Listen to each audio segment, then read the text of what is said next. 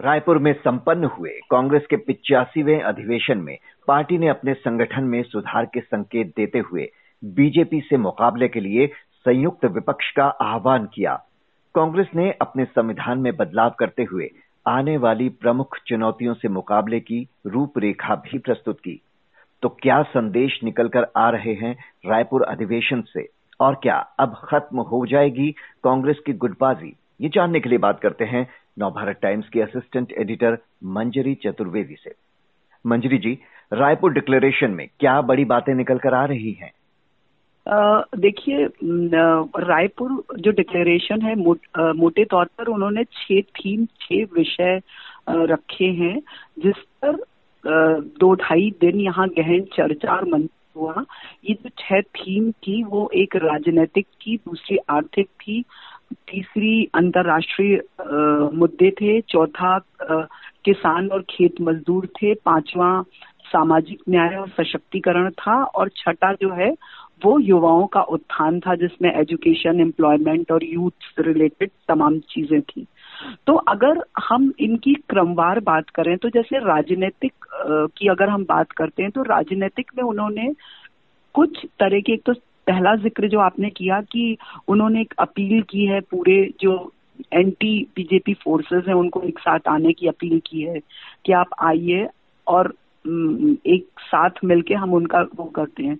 दूसरी चीज़ है कि इस वक्त देश में जो राजनीतिक माहौल है, उसको भी उन्होंने कहीं ना कहीं एड्रेस करने की कोशिश की है। जैसे उन्होंने कहा है कि देश में नफरत, डर, ये सब बहुत फैलाया जा रहा है देश में, विभाजन की जो वो है, भावना है, वो बढ़ रही है।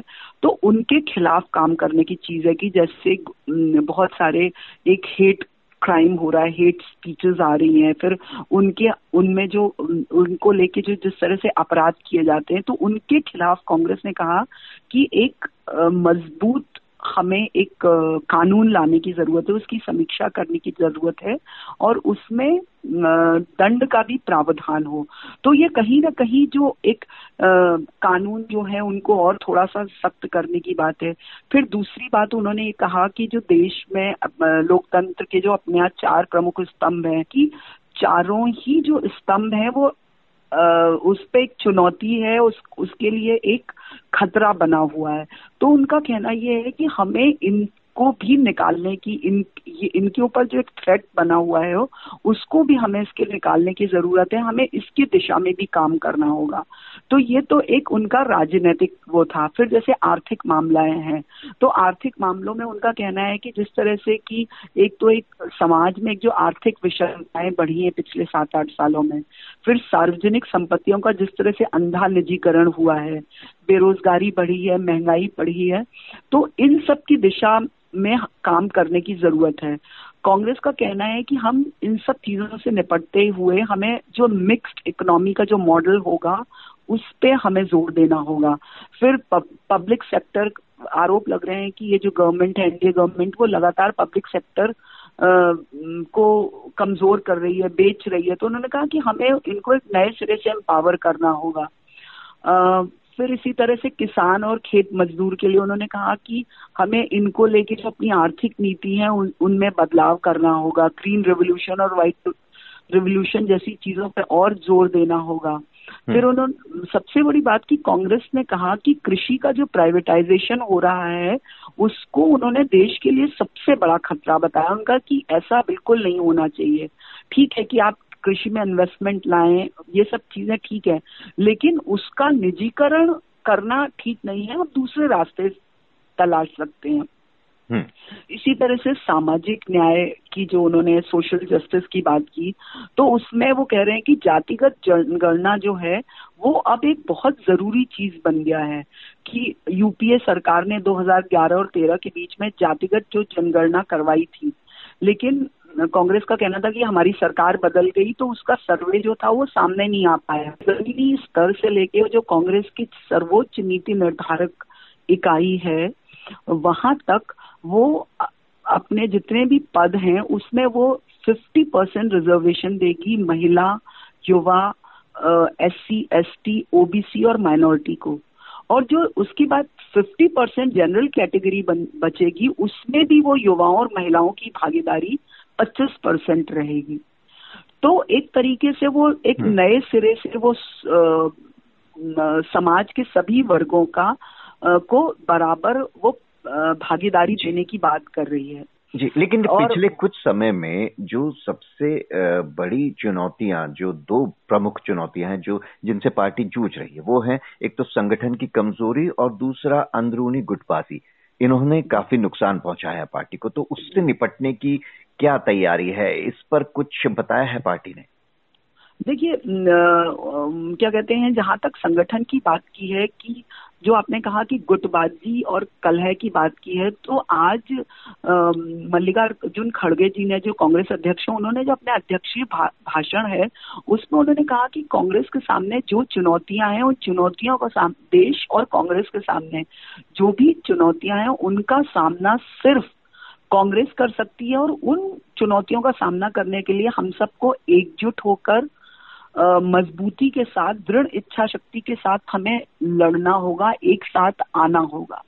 तो कांग्रेस लगातार इस बात पे ज़ोर दे रही है कि और उनके यहाँ ये बात भी चल रही है और पिछले कुछ समय से देखा जाए तो कांग्रेस के भीतर एक ये था कि अनुशासन की जो उनके यहाँ था कार्यवाही वो बहुत धीमे चलती थी। एक शिकायत होती थी, फिर उस पर कमेटी बैठती थी, फिर जवाब मांगा जाता था। लेकिन अभी पिछले कुछ महीनों से मतलब जब से ये रिजीम बदली है, तब से इसमें तेज़ी देखी गई है कि कई ऐसे मौके हैं जो डिसिप्लिनरी कमेटी है कांग्रेस की। वो बहुत तेज़ी से जहाँ भी शिकायत आती है और उनको लगता है कि ये जैनविन शिकायत है तो वहाँ तुरंत एक्शन हुआ है।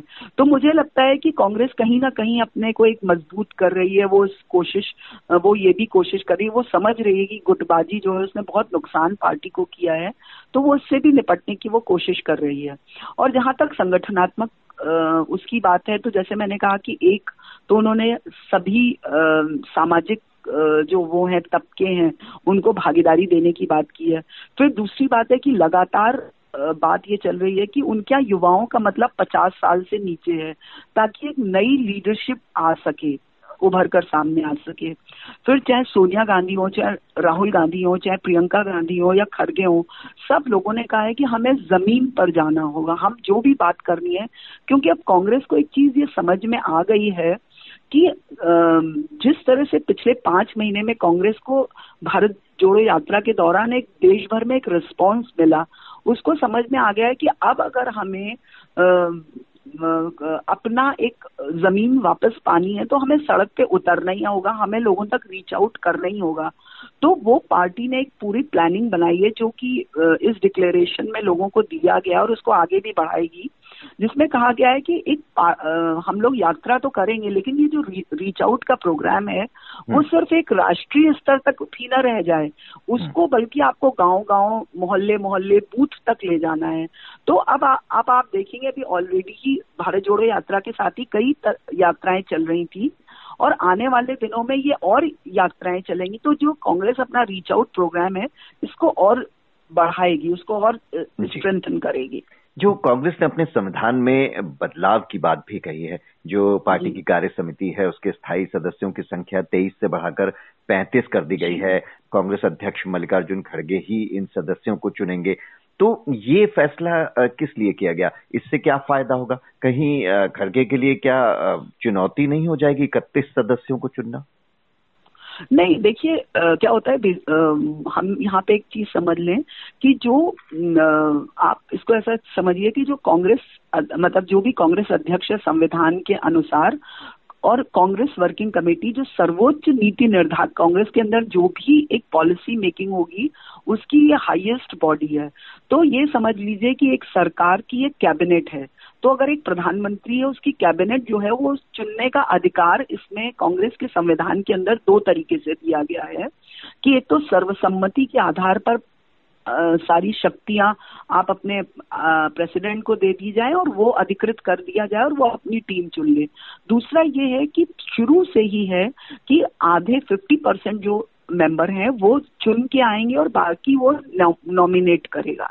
इस बार कई ऐसे रीजन थे हालाँकि कांग्रेस की तरफ़ से कहा गया कि जो कुछ देश के हालात और जो चुनौतियाँ उसको देखते हुए चुनाव नहीं किया गया है।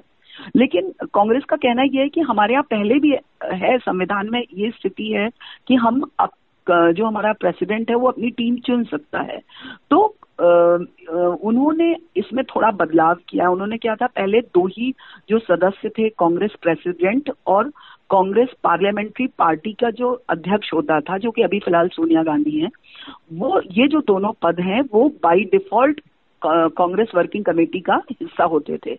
लेकिन अब इसमें इन्होंने थोड़ा सा और बदलाव किया है। संविधान में बदलाव करके कहा है कि इन दोनों के अलावा जितने भी कांग्रेस पूर्व अध्यक्ष होंगे, वो भी इसका हिस्सा होंगे। पूर्व प्रधानमंत्री कांग्रेस के जो होंगे, वो भी इसका बाय डिफ़ॉल्ट हिस्सा होंगे। और लोकसभा और राज्यसभा में दो, दोनों में ही कांग्रेस संसदीय दल के जो नेता होंगे, वो भी ऑटोमेटिकली हिस्सा होंगे।